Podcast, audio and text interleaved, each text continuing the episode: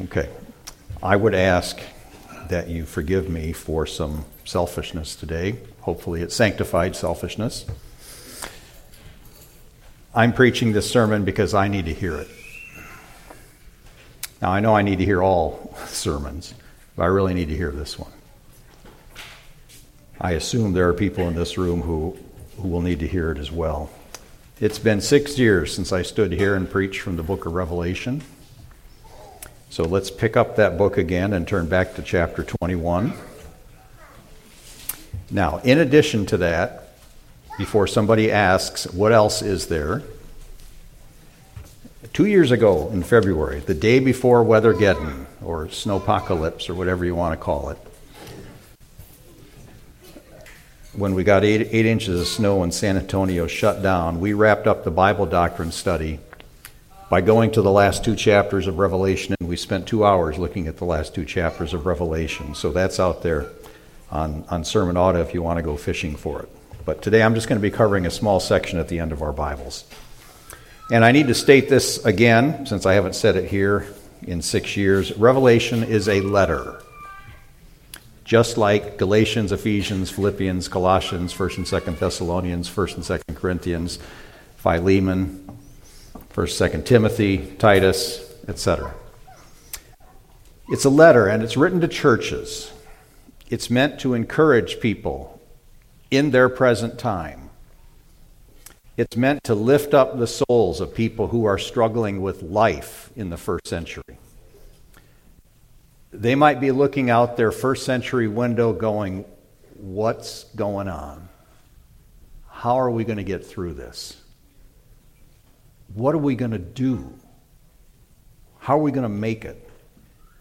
So, this letter is meant to help God's people where they're at right now, be it first century or 2023. The letter is also prophetic. It does talk about things to come in the future. And it's also apocalyptic, using apocalyptic imagery to make its points. And we look at some of the imagery that's used to make its points and we scratch our head. But it is apocalyptic with a purpose of it being apocalyptic. It uses symbolism to communicate its ideas and how it's going to help people from beginning to end. And this is also the end of divine revelation in Scripture. This is the last word from God that's going to explain anything else that we have in our Bibles that has come before this. So let's read chapter 21, and I will start at verse 22.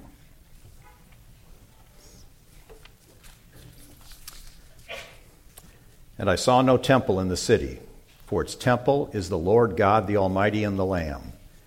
And the city has no need of sun or moon to shine on it, for the glory of God gives it light, and its lamp is the Lamb. By its light will the nations walk, and the kings of the earth will bring their glory into it. And its gates will never be shut by day, and there will be no night there. They will bring into it the glory and the honor of the nations, but nothing unclean will ever enter into it nor anyone who does what is detestable or false, but only those who are written in the Lamb's book of life. Then the angel showed me the river of the water of life, bright as crystal, flowing from the throne of God and of the Lamb, through the middle of the street of the city.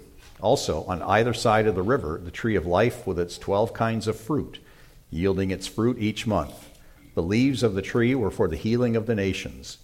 No longer will there be anything accursed, but the throne of God and of the Lamb will be in it, and his servants will worship him. They will see his face, and his name will be on their foreheads. And night will be no more. They will need no light of lamp or sun, for the Lord God will be their light, and they will reign forever and ever. Amen. This section, if we were to go back to the beginning of chapter 21, started with John's vision of the new heaven and the new earth at the beginning of chapter 21. And I know you've heard me a million times either stand here or stand over there and talk to you about the importance of the word new. That word matters when we're reading our Bibles. It matters when it comes to the new covenant.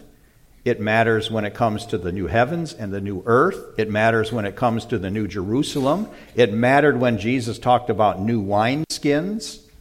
The word new matters in our Bibles, and new really does mean new. Evan Jennings and I sort of have, an, have, an, have a running joke about this thing, about new meaning new, because sometimes we can see people thinking that, well, it's new, but it's not really new, it's just sort of a mod on the old. No, new in our Bibles, in these senses, really does mean new. If you look at chapter 21, verse 5, we've got this voice from the throne saying, Behold, I am making all things new. That doesn't mean, Behold, I am making all things a little bit different than they used to be. And I'm just touching up the old a little bit. Yesterday morning, I was sitting and doing some reading for today, and I came across a brief essay that really wasn't about Revelation. But the author quoted verse 5 in chapter 21 Behold, I am making all things new. I had been thinking, to use the Christian jargon, meditating on, on the passage for today and what I was going to say about it. And then that verse comes up and it just stopped me. It, it, it's like it jumped off the page at me. And I just started crying. And the tears just came, just like that. Why?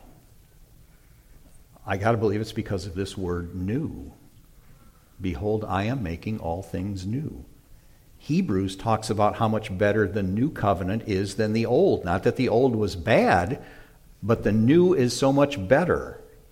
How much more, to use a biblical phrase, the new heaven and the new earth, the new Jerusalem. These things we see here at the end of our Bibles in chapters 21 and 22, talking about that which is new you want to talk about new? We've got new here in chapters 21 and 22. Chapter 21 starts off talking about the New Jerusalem. And I need to make this point right up front. The New Jerusalem is not a city made up of bricks and mortar. Read chapter 21. The New Jerusalem is God's people, it's people. Verse 2, verse 10 in chapter 21. And after John finishes writing down what he was told to write down in verse 5 about the brilliance of the city, the New Jerusalem, that's what chapter 21 is about, up to verse 21. It's not about bricks and mortar, it's about God's people. Now, he records something about the temple. Temple imagery appears throughout our Bibles. And you look back through Scripture and you see the concept of temple being manifest. What we think about immediately is Old Covenant Israel. David wanted to build a house for the Lord. The Lord said, No, but your son will. David's son did build a temple. Solomon built a temple. We know it. It was glorious. Stones, wood, and gold. But that wasn't all. David's later son and David's Lord also built a temple a house for the Lord. Jesus Christ came and he built a temple not made with human hands, but he built a temple that is a spiritual temple. He built a spiritual house where God's people, for, in God's people. Remember, Scripture says in our New, New Testament, the New Covenant, God dwells in us, not just in a place of bricks and mortar. We could go back way back in our Bibles, if we want to talk about Israel's in the wilderness, where did God dwell? Where was his presence most manifest? Within the Holy of Holies. We could go back even further. We can go back into the Garden of Eden, and I'm going to hold that the Garden of Eden was also a form of a temple because did God dwell in the Garden of Eden? Yes, he did.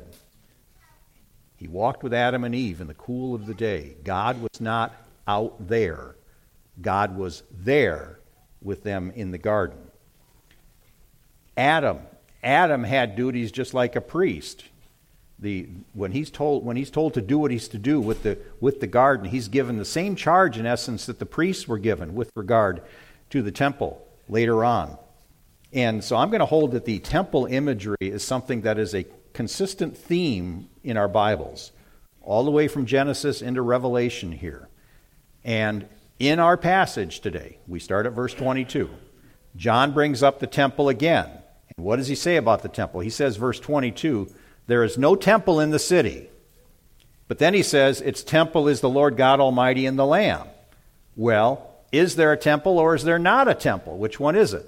because he says there's no temple and there is a temple. Well, he's right because he doesn't see a physical temple. I know I'm going to get into trouble here.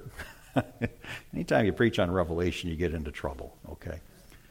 Uh, that I believe these last two chapters in our Bibles, when they use temple imagery here and talking about everything that's going on here in the last two chapters, these are the fulfillment of what Ezekiel wrote down for us in the last nine chapters of Ezekiel. John's a Jew. John knew what Ezekiel had prophesied about the temple in Ezekiel 40 through 49. John's been waiting for the new temple. Jews have been waiting for the new temple. They've been waiting for Haggai 2, verse 9 to happen, where the Lord of hosts talked about the latter glory of this house. The house that is to come, the temple to come, shall be greater than the former, and in that place the Lord of hosts will give peace. They've been waiting for this, and we have it finally, once and for all, here. This is the temple that John's been waiting for. This is the temple that the Jews have been waiting for. This is the temple that Scripture tells us we've been waiting for, with final, eternal peace. The temple that they rebuilt after the exile didn't do this. God's people knew that. Revelation 21, Revelation 22 fulfills what we know about the temple coming. There aren't stones, wood, and gold that you see in this passage. What does the passage say? There is a temple, but the temple is the Lord God Almighty and the Lamb. It's what your Bible says. It's what Ezekiel and every Jew had been waiting for. We've been waiting 2,500 years for it now, and it's coming soon. And you and I are going to be there. Amen. Maybe that's why the tears came yesterday. Behold, I am making all things new. Because they're going to be so new, so different, so more glorious than we can imagine in this age. How can, how can we really imagine what this is going to be like other than what we see in Scripture? But to, to make it a reality, it's hard. The Lamb is going to be there. The Lord God Almighty is going to be there. And so are you. And you're not going to be like this. You're going to be able to have your eyes open and see, as we get to chapter 22, the face of God.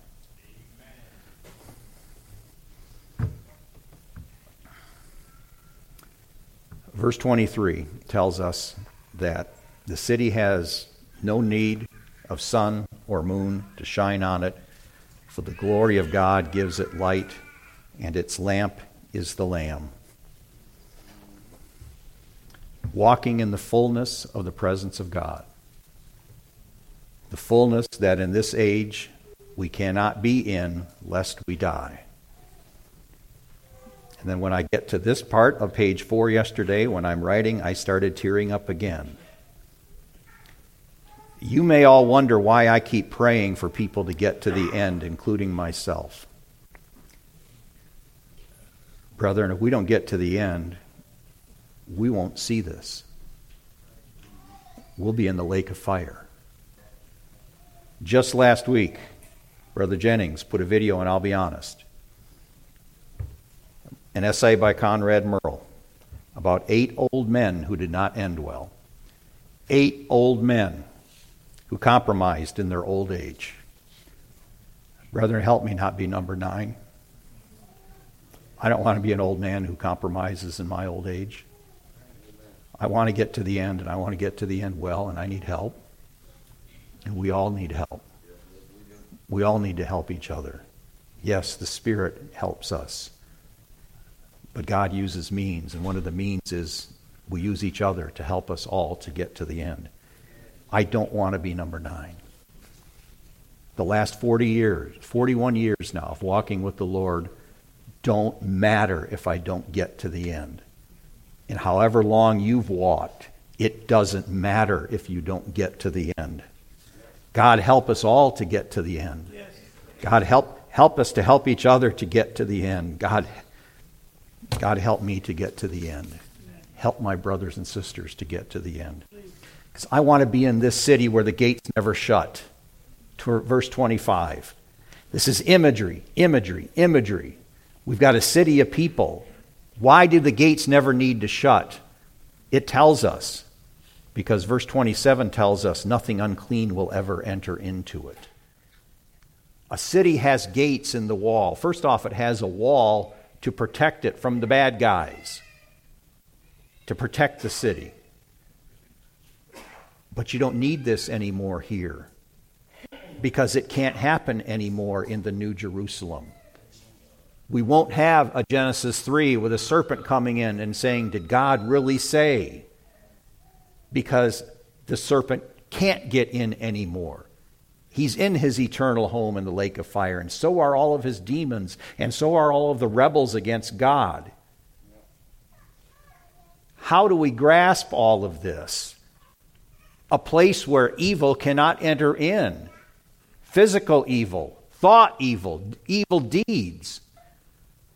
I don't know, but it's what it says we've got coming.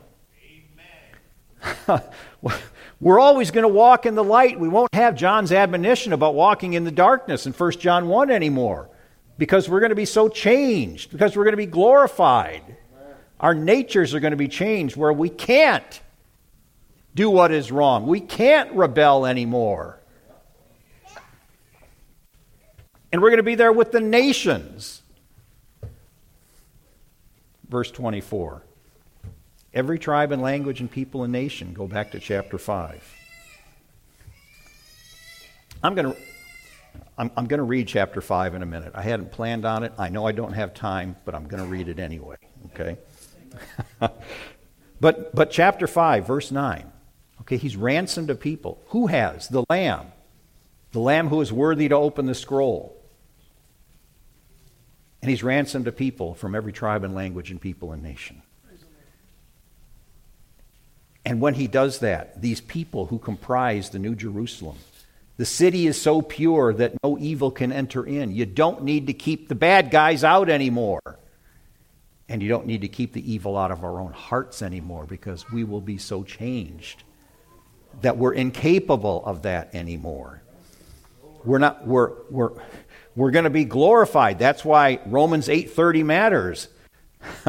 those whom he foreknew he called, those whom he called he pre those, those whom he foreknew, he predestined. Those whom he predestined, he called. Those whom he, he, he predestined, he called. He justified. He glorified.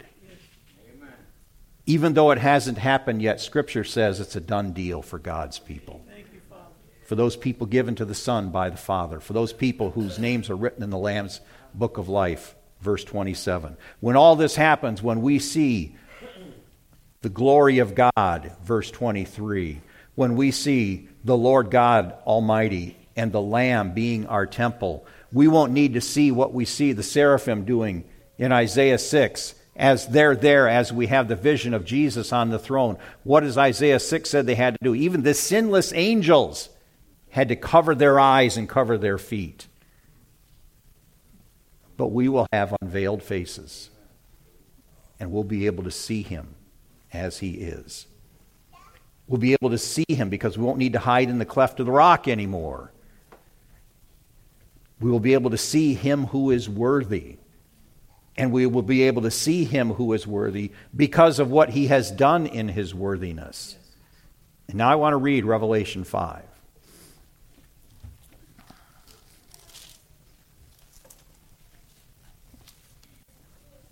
I've been wanting to preach on Revelation 5, but I just don't know how yet. It's, it's, it's, so, it's so glorious and so majestic, I, do, I don't know what to say about it. I'll just read it. Chapter 1 says, He who reads this book aloud shall be blessed, and the people who hear it shall be blessed. I like being blessed by God. I like having God's people be blessed. Chapter 5 Then I saw in the right hand of him who was seated on the throne a scroll written and on the back sealed with seven seals. And I saw a mighty angel proclaiming with a loud voice, Who is worthy to open the scroll and break its seals? And no one in heaven or on earth or under the earth was able to open the scroll or to look into it. And I began to weep loudly because no one was found worthy to open the scroll or to look into it. And one of the elders said to me, Weep no more. Behold, the lion of the tribe of Judah, the root of David, has conquered, so that he can open the scroll and its seven seals. And between the throne and the four living creatures and among the elders, I saw a lamb standing as though it had been slain, with seven horns and with seven eyes, which are the seven spirits of God sent out into all the earth. And he went and took the scroll from the right hand of him who was seated on the throne. And when he had taken the scroll, the four living creatures and the twenty four elders fell down before the Lamb, each holding a harp and golden bowls full of incense, which are the prayers of the saints. And they sang a new song, new, saying, Worthy are you to take the scroll and open its seals, for you were slain, and by your blood you ransomed people for God from every tribe and language and people and nation. And you have made them a kingdom and priests to our God, and they shall reign on the earth. Then I looked, and I heard around the throne and the living creatures and the elders the voice of many angels, numbering myriads and myriads and thousands of thousands, saying with a loud voice, Worthy is the Lamb who was slain to receive power and wealth and wisdom and might and honor and glory and blessing. And I heard every creature in heaven and on earth and under the earth and in the sea, and all that is in them, saying, To him who sits on the throne and to the Lamb be blessing and honor and glory and might forever and ever. And the four living creatures said, Amen. And the elders fell down and worshiped. What am I going to say now after reading that? Glory. Glory.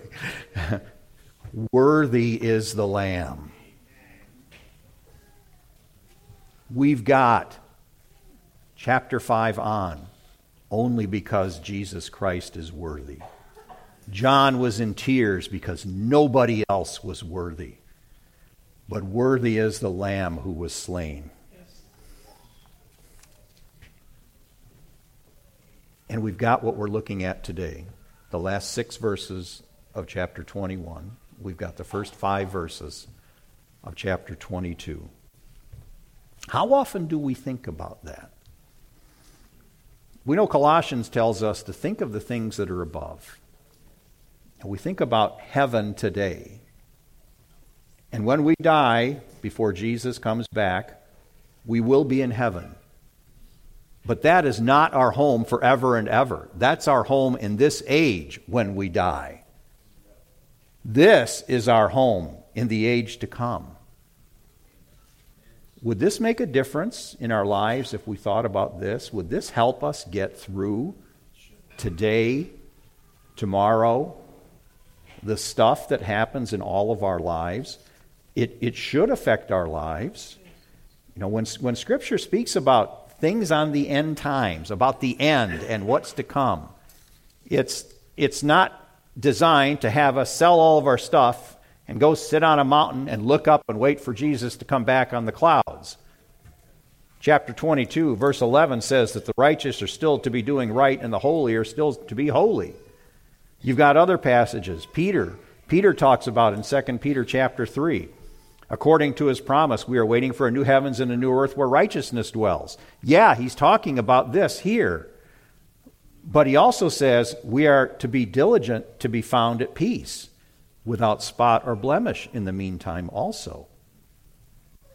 Peter's been waiting for it, just like we have.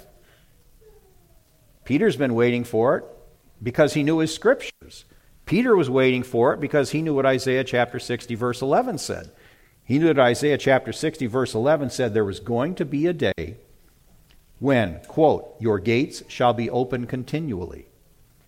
Day and night they shall not be shut, that people may bring you the wealth of the nations with their kings led in procession.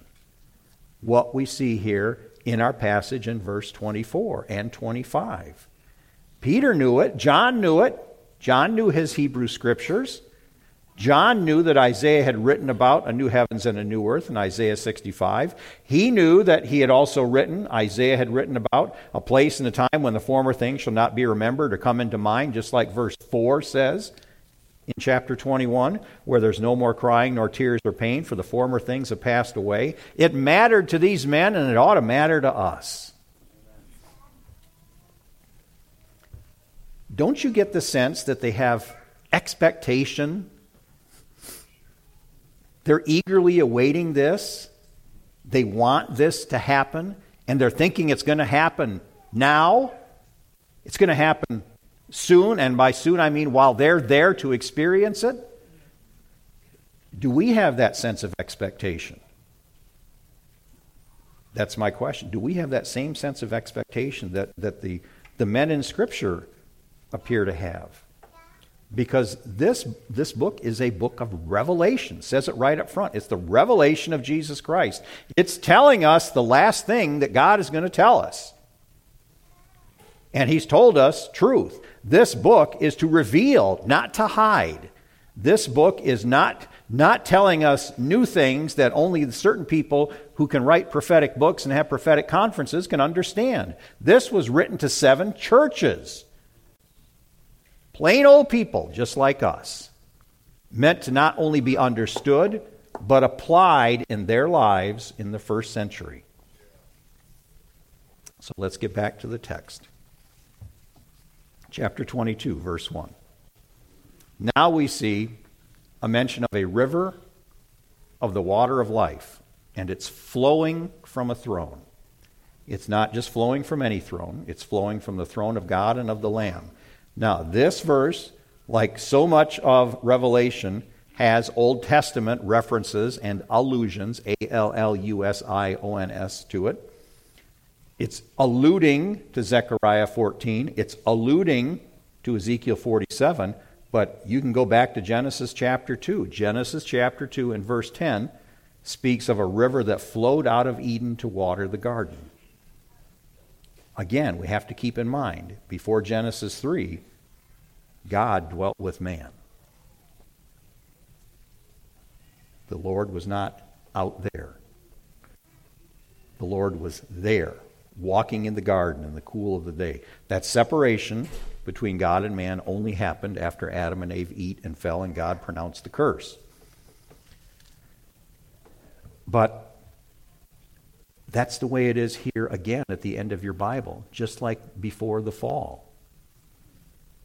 God walked with Adam and Eve fully in his presence. That's the point of what we're going to see here in chapter 22. It's a, it's a return to a greater Eden. We've got Edenic imagery here going on. Because in the first Eden, clearly, man still had the ability to disobey. And man did. God, God gave man a command do this. And if you don't do it, there are consequences. We're not going to see this here in this part of our Bibles because things are different, because things are new. This is one of the things about the newness of God making all things new. We're not going to be able to disobey anymore. That's the newness here. And this river of the water of life, bright as crystal. You know, we've got, we've got this purity, purity imagery here going on. If it's flowing out of the throne from God and of the Lamb, clearly it has to be pure. Not 99 and 44 one hundredths percent pure like ivory soap was presented back in the day, but it's 100% pure because it's coming out of the throne of God and of the Lamb. And we are in the midst of all of this here. Those who are redeemed, those who have been freed from the curse. Because no longer will there be anything accursed. Verse 3. No longer no more. But in it, this river, remember, this is imagery here, going through the middle of the street. And either side of the river, the tree of life with its 12 kind of fruit, yielding its fruit every month. Do numbers matter in our book of Revelation? You bet they do. What does 12 signify, not just in Revelation, but elsewhere in our scripture? It's fullness, completion, sufficiency. And it's the same thing here. This that comes out is going to be sufficient. Don't try and figure out what the 12 fruit are. It's talking about the sufficiency of what is provided by God here. You're not going to need anything else. He's providing what his people need here. Adam and Eve didn't have access to the tree of life anymore after they fell. Genesis 3, verses 22 and 24. But do we here in this passage? Yes, we do. And we'll have it forever. The Lord sent them out of the garden so that they could not eat of the tree of life and live forever. Here, our imagery is that we are here and we have access. And we will always have access. We will be able to eat and live forever here. Whatever it looks like. But that's what makes it new because it's so different. Now, something else I want to talk about here at the end of two. The leaves of the tree were for the healing of the nations.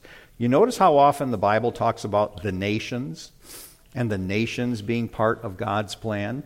Even as we see throughout time, it came to be that, that the Jews did not really, really believe in that, even as much as their own scriptures said that.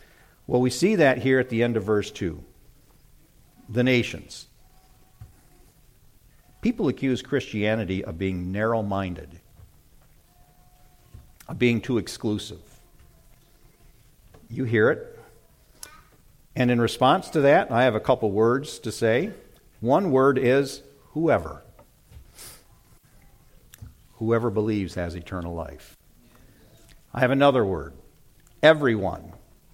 Everyone who calls upon the name of the Lord shall be saved. Sounds pretty inclusive to me, not exclusive, not narrow minded. Everyone, whoever. You go back to chapter 5 again. Every tribe and language and people and nation. Now, not every mention of the nations is talking about God's people, but there are a lot that do. We've got this one here in verse 2. We've got it in chapter 21, verses 24 and 26. How many nations make up the people of God? How many nations make up the people of God in this room? Mexico, Dominican Republic, Cameroon, Rwanda, Nicaragua, elsewhere, Lebanon, name it. Michigan, California. People speak different languages. Everyone, whoever, everyone who calls upon the name of the Lord. This is talking about the fulfillment of the promise made to Abraham. We have the final fulfillment of the promise here of the nations. This is Abraham's inheritance, the people here,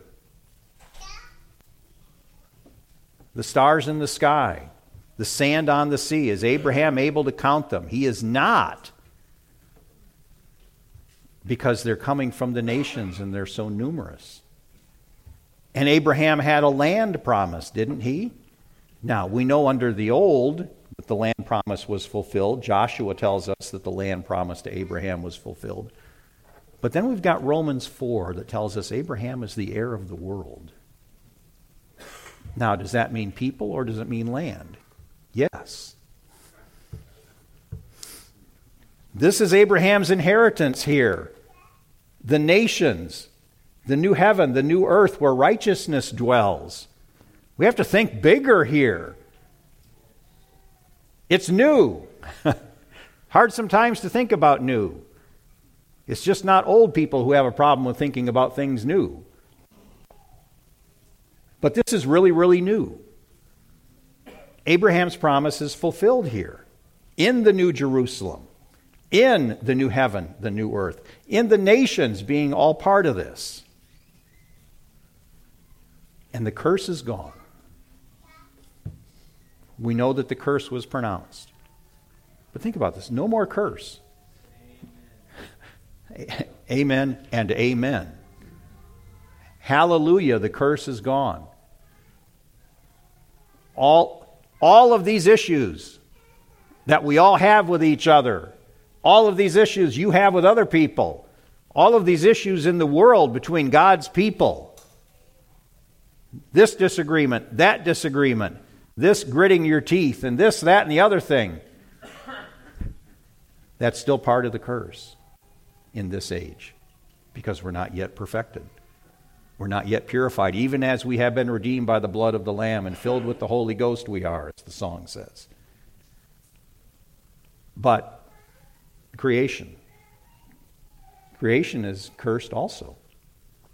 Creation groans, according to Romans, waiting for redemption.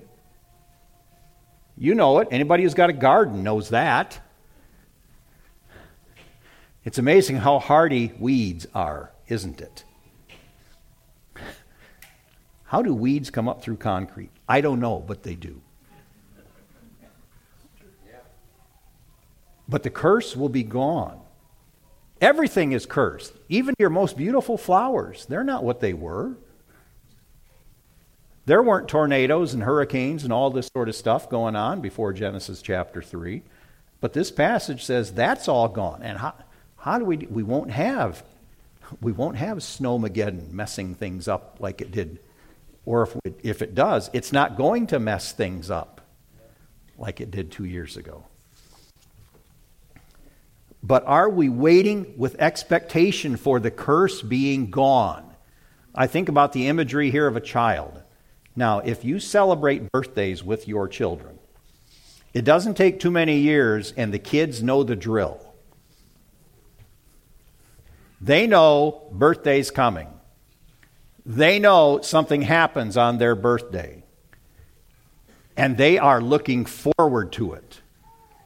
They don't know what it is. They don't know where it's coming from, but they know something good is going to happen on their birthday. Again, I use the biblical language. How much more what we see here? Are we waiting with the expectation of a child for this to come? You get the sense the scriptural writers were, and shouldn't we? Because it will affect how we deal with life, too. And in addition, the child has no clue what's coming. We know what's coming, it's right here. the sermon from two weeks ago God's word is truth. Trust it.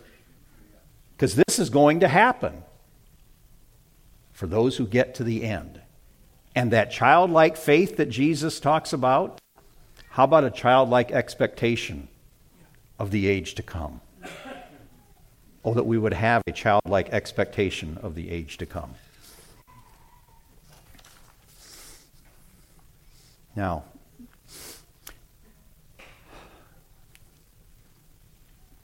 verse 4 and verse 3. Verse 3 ends with talking about worship. What is what do you mean? Well, it says, The throne of God and of the Lamb will be in it, and his servants will worship him. Why are they going to worship? Because verse 4 is true. They, his servants, will see his face, and his name will be on their foreheads. I, I, I, get the sense here that we will not have to be commanded to worship here. It will be spontaneous and it will be real because we will desire to worship. It will be an immediate response from our glorified hearts. Seeing the face of God, seeing that which we cannot see now, lest we die. But we will be so new that we can see it. And your passage here says something interesting in verse 4 because it says, They will see his face. Whose face? God or the Lamb? Yes. That's singular. We know that God and the Lamb are distinct, but they're one. I and the Father are one, Jesus tells us in John chapter 10. And his name will be on their foreheads we're, we're, in, we're, we're new here. We, the passage doesn't talk about the resurrection, but the resurrection has happened. 1 Corinthians 15 has happened. John 5, 28 and 29 has happened. 1 Thessalonians 4 has happened with the resurrection of the dead or the Lord bringing up those who are alive to meet him in the air. That's happened. And now, after that, this is what's going on here. Because you and I are going to do this in real bodies. That's what the resurrection is a reuniting of body and soul, isn't it? Yes, it is. Jesus was the first fruit, right? If we die before he comes back, he's going to reunite our body and soul. Glorified body, glorified soul. No more arthritis. Amen.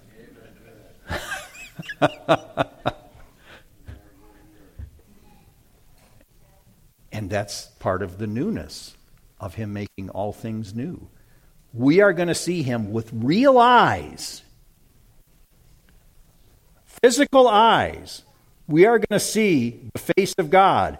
Now, I know God, God the Father, has no physical face because he is a spirit and is not made up of flesh and bones. So, what does it mean to see his face? We're going to see him in his fullness. When you unveil somebody's face, you see who they are. No more veil. No more limitation.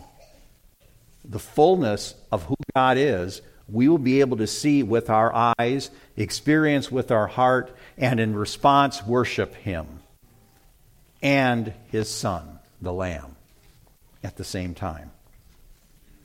Because everything else that we've talked about in Scripture, leading up to the end of the age, has happened here. The saints in Revelation 6 who prayed, O Lord, how long until you avenge our blood? Their blood has been avenged at this point because chapter 19 has already happened. The rider on the white horse has come and he's settled accounts. And now we've got life in the age to come here described for us because we won't have to deal with no man shall see his face and live. Life will mean seeing his face here because we have the river of the water of life. We have the tree of life. We have access to it now. And it's because of what this worthy Lamb has done for us and given to us as a free gift.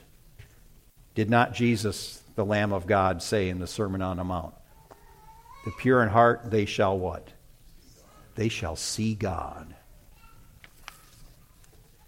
Okay, two more things. It says his name is going to be on our foreheads. Now, be careful here.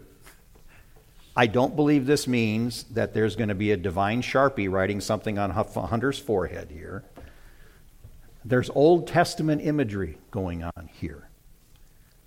I believe that this is referring back to Exodus 28, verses 36, 37, and 38. There's an instruction there that, that a, a plate of pure gold is to have something engraved on it. Holy is the Lord. It was to be fastened on something, and it was to be fastened on the turban that Aaron was going to wear, and it was to be displayed on his forehead as he wore the turban. Aaron was a priest, right? Yeah, he was. Now we have to think about what our Bible teaches about the priesthood here. Exodus 19. This is said about Israel. You shall be to me a kingdom of priests and a holy nation. Peter takes that, brings it into 1 Peter 2, where he says this about spiritual Israel, those whose hearts have been circumcised, those whom Paul calls true Jews because of that at the end of Romans 2. Peter says about Christians, you are a chosen race, a royal priesthood, a holy nation. Peter applies that which was said about Old Covenant Israel and applies it to New Covenant Israel. He takes that which was said about physical, ethnic Israel, applies it to spiritual, true Israel, true Jews, according to the Spirit who carried Paul along to write what Paul wrote at the end of Romans 2. There's more about this, though. Early in Revelation, chapter 1, verse 6, John writes that Jesus Christ has made us a kingdom, priests to his God. Chapter 5, we read it. those who have been ransomed. The Lamb has made people from every tribe and language and people and nation a kingdom and priests to our God, and they shall reign on earth. What does verse 5 says about they? They shall reign forever and ever. The priesthood is not limited to the tribe of Levi anymore. God's people are all priests. Scripture wants us to know that. We don't have to go through a third party to have access to the living God. We all have access to the living God because the veil in the temple is gone. And we're all priests of the order of Aaron, in a sense. And since we're all priests, he wants us to know that we have the name, his name, written on our foreheads. It's imagery, though. Okay, it's imagery. But it's true about all of God's people. Even the weak, unpresentable parts of 1 Corinthians 12 will have his name written on their foreheads, not just certain people. Praise God for that. Praise God for that. And I, and I believe there's also a sense here that, that we have a, a really final fulfillment of the blessing that Moses gives to Aaron there in Numbers chapter 6. We sing it.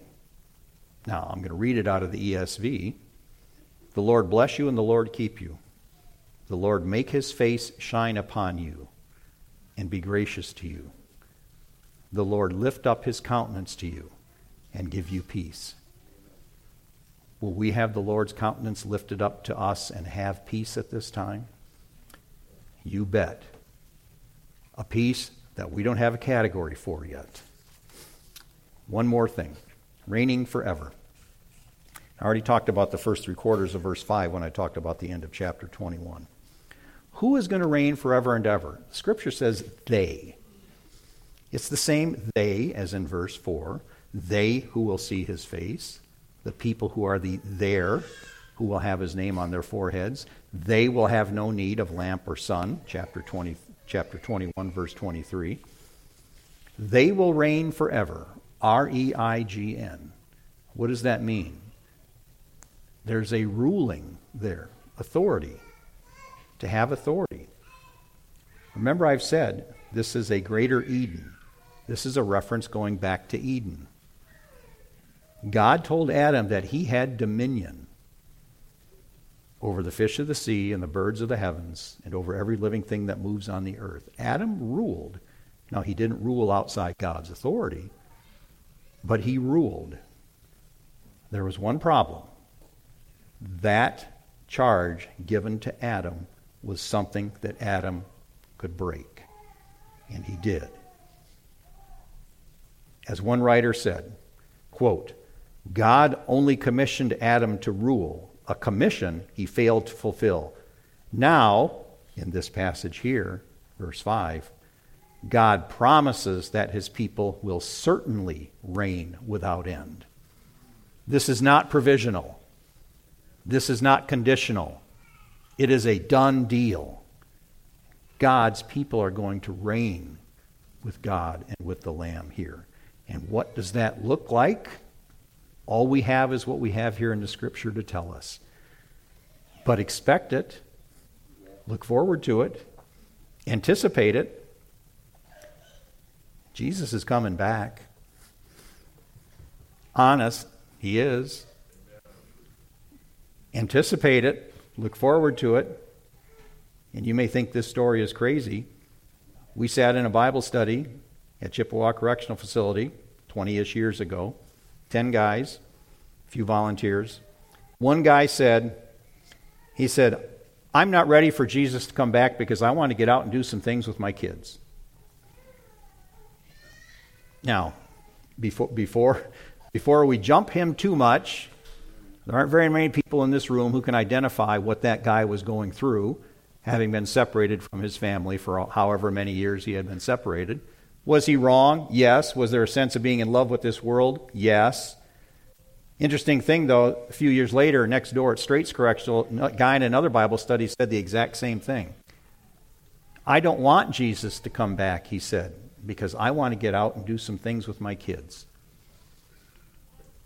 Now, we may, we may go, come on. But again, you got to understand, you all haven't been separated from your kids for all those years. I know one guy in this room who was separated from his kids for a while. He gets it.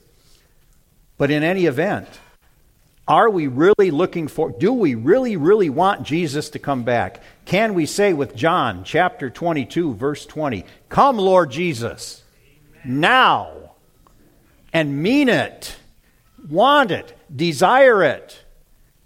and not be worried about taking our wife with us. We don't want our wife or our children to turn around and turn out to be Lot's wife and turn into pillars of salt. We don't want to be Lot's wife and turn around and be pillars of salt.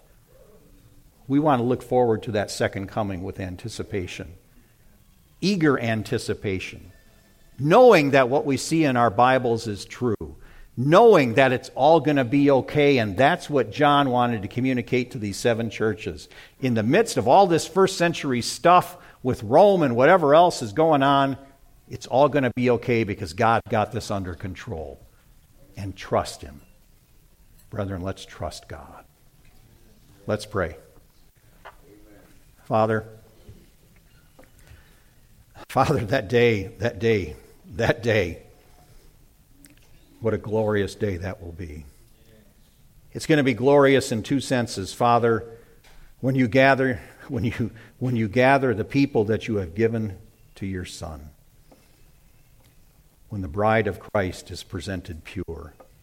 When the marriage supper of the lamb occurs. What glory there is there. But Father, it's also glorious that justice will finally be exacted upon the rebels. They will get what they deserve.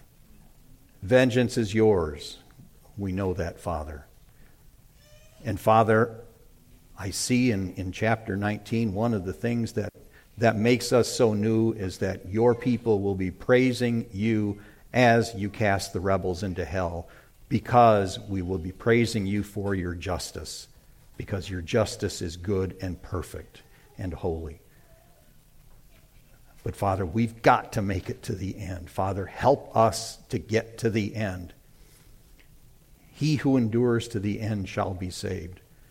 Father, we all need that help every day that you give us our pulse and our breath. In Christ's name, amen.